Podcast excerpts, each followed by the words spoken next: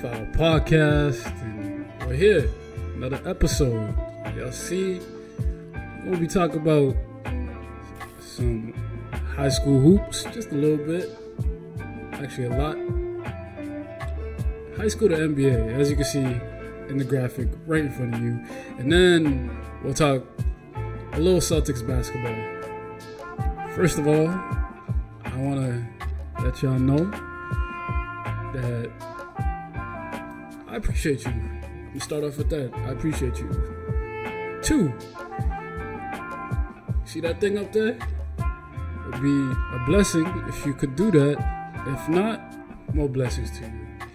Anywho, I'm gonna get right, right, right on with this episode. Uh, Shams from the Athletic reported earlier this week that the NBA is currently working out a new CBA contract because there's the CBA is, is currently coming up to expire and you know there's been things that's been talked about you know higher contract salaries all that. But the most intriguing thing that had popped up in the in Shams' report was bringing back high school to NBA straight out of high school to NBA yeah, that's that's that's big. We're talking like 17 year old kids, 18 year old kids, 18 year old hoopers, 17 year old hoopers. The NBA currently has a one and done rule in the NBA where you must go play college at least one year and then be eligible to enter the NBA draft. The NBA currently has a one and done rule where a player doesn't have to go to college but could go overseas, play one year, get paid, then come back. AKA LaMelo Ball, AKA RJ Hampton. A lot of players who are doing that now. We see, I mean, I, I could use a couple names. You see what the G League is doing with uh, Team Ignite, bringing on players, paying them a certain amount, then after that one year in the G League, go straight to the league. The G League, which is a farm team, sister league for the NBA, where players get developed. That's a that's a good step, but there was a huge, huge article. This is why I'm this. I'm, I'm gonna tell you guys this. This whole thing happening shows you how much power one person in this entire league has, and that one person, his name is LeBron James. I'll, I'll get there. A few weeks ago, there was an article from Sports Illustrated. LeBron James and his sons graced the cover after the 20, I think 20 years of being drafted first overall, straight out of high school, being the chosen one, being the guy that the NBA said, hey, this is the next Michael Jordan, and now being able to still do the things that he's able to do in this league, in the tenure that he's been in. There was a whole article about that, and in that article, LeBron stated, My goal before I retire is to play with my two sons, not one son, not one son, just both of them. And then boom, here comes Adam Silver. Here comes the NBA Players Association. Here comes the NBA with with their magic wand. and they say, "Hey, whoa, check this out! Abracadabra! Boom! We're talking about this. Bring this upon." Adam Silver said, "Okay, let's do this. Let's let's let's bring this topic to discussion at the CBA contract meetings." And that was all because of one article, and that was all because of one player, in my opinion. And everyone is entitled to their own, own opinion. But we all looking at the power of one guy, the power of one player, where he's able to have an entire magazine cover and an entire article and then say certain things and then boom, just comes to fruition. The last player to come out of high school and go straight to the NBA was Amir Johnson in 2005. Had a pretty decent NBA career. know, he wasn't great in everything, but he was a solid role player. He was a solid starter from time to time. Had a great time in Toronto. Did his thing with Boston, I believe, at the end of, toward near the end of his career. But he's the last known player to come straight out of high school to the NBA. And Bron comes out with this article and says, "Hey, like I want that, I want this, I want that." Well, shoot, how about the players that wanted to come out of high school when they had the chance to 20 years ago, 15 years ago, 18, 16, whatever years ago it was that the, the league stopped it. This is great for the league. I believe that players who are talented enough to come out of high school, there's been pl- plenty of players. I can name, look, one of the greatest players of all time, Kobe Bryant. Another great, LeBron James. Another great, T Mac. Then you got the busts, or so-called busts. I'm not gonna call Kwame a bust because he's been, he played in the league. He was a professional in the league for ten or more years. Now, in order, in my in my definition of a bust is different from other other people's. A bust is someone who gets drafted into the league or who makes it to the league and doesn't do anything for two years or doesn't produce for for a certain amount of years. But to to continuously get a contract for 10 plus years in, in the league where not many people are able to make it in, that's that's impressive. That's that's professional work. That's that's a pro at that's a good pro. That's a good professional basketball player. That's not no bust. Anywho, the names the names of players coming out of high school go down the list. There's plenty of them. And now we're gonna look at a possibility of seeing 17, 18 year olds making a name for themselves and having a lot of pressure on themselves. You know, we're gonna see the the the social media scene popping now that this might actually come to fruition.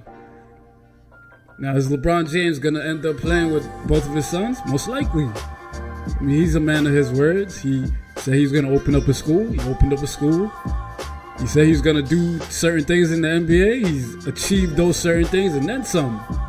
He said he wants to play with his sons. Might happen. This is huge for the NBA. It's also goes to show how much power. Again, I'm going to stick to this word power. One guy has in an entire league full of a pool of like 400, 500 different players. Wonder how this goes. Comment down below about your your perception on this entire thing. Um, but yeah, let's go on to this next topic. Brad Stevens has the green light.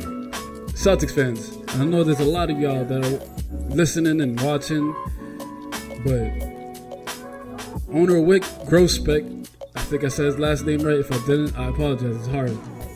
I've actually seen him in person once. It's a whole nother story. I'll put the picture out if I find it. But um, yeah, he said in an article that um, Brad has the green light to spend more than he's already spent. Now, Brad has spent over $200 million this offseason alone. Alone. And then spending a lot of money on Malcolm, spending a lot of money on Gallinari, who just tore his ACL at the Eurobasket tournament. And Celtics fan, there's no there's no replacement for that yet. Not yet. A lot of people are saying Melo. A lot of people are saying Terrence Terrence Jones from I mean Ter- Terrence Ross from Orlando. But what what the owner said about this spending spree and allowing him to spend more has a lot of questions going through my head where it's like, oh, okay, okay, you spent that much, you spent 200 mil. What's going on here? Like, the trade is coming up in a couple months. There's something called the sign and trade in the NBA where, okay, let's negotiate this trade. let's negotiate this contract out after this trade. A lot of talk has happened between Jaylen Brown and Marcus Smart and guys of those natures and those names and in the offseason, trade rumors. And it gets me to thinking, whoa, whoa, whoa. If we're not going to replace Gallinari right away, what is Brad waiting for? And then you got the you got, you got the aha that okay yeah trades yeah signing trades that's a thing that's a thing guys so don't be surprised if you see Jaylen Brown on the trading block throughout the entire first half of the season. And don't be surprised if you scrolling down your timeline in a couple months and you see, whoa, Boston trades Jaylen Brown. What Wyc said is hinting at a possible sign and trade in the near future. They haven't handled the Gallinari situation. They got Malcolm Brogdon. They got the face of the franchise in Jayson Tatum. They got a perennial all star in Jaylen Brown, who's also trade value, who's a trade asset, who has a lot of value on his name, and who I believe is better than Jayson Tatum at times. Will this happen? No. It's just the it gives you the oh, okay, okay. Some offseason is about to end about a week. Training camp is coming up in about less than a week. Uh, if you ain't gonna spend no money now, when you gonna spend it, Brad? When is Boston gonna spend that money? So don't be surprised if you see a big trade on the way. And it's sad, it's very sad that Jaylen Brown is still talked about in these rumors in this space. Nothing is concrete yet. But at the end of the day, it's a business. It's a business. The owners want one thing that damn Larry O'Brien ter- trophy. And if they can't get it, they'll do whatever they can to get it. And if it means trading Jaylen Brown, then and giving this guy the green light to do that, they're gonna do that. They will do that. I'm just giving y'all fair warning. Don't be surprised. the, the whole KD talk was over with. Don't be surprised if it comes back. Don't be surprised if Jaylen Brown ends up in Miami, in Toronto, and pro- probably even Utah. I mean, there's connections between Utah and Boston. You never know. Maybe even LA, one of the LA teams. But hey, just just putting that out there for you guys. Um, appreciate y'all for listening. If you could do that that thing up there for me, you know. And if you're listening, if you could subscribe on Apple Podcasts and follow, give that thing a five star rating on, on Spotify, that would be a blessing. If not, thank you for listening. I appreciate you. Peace, love.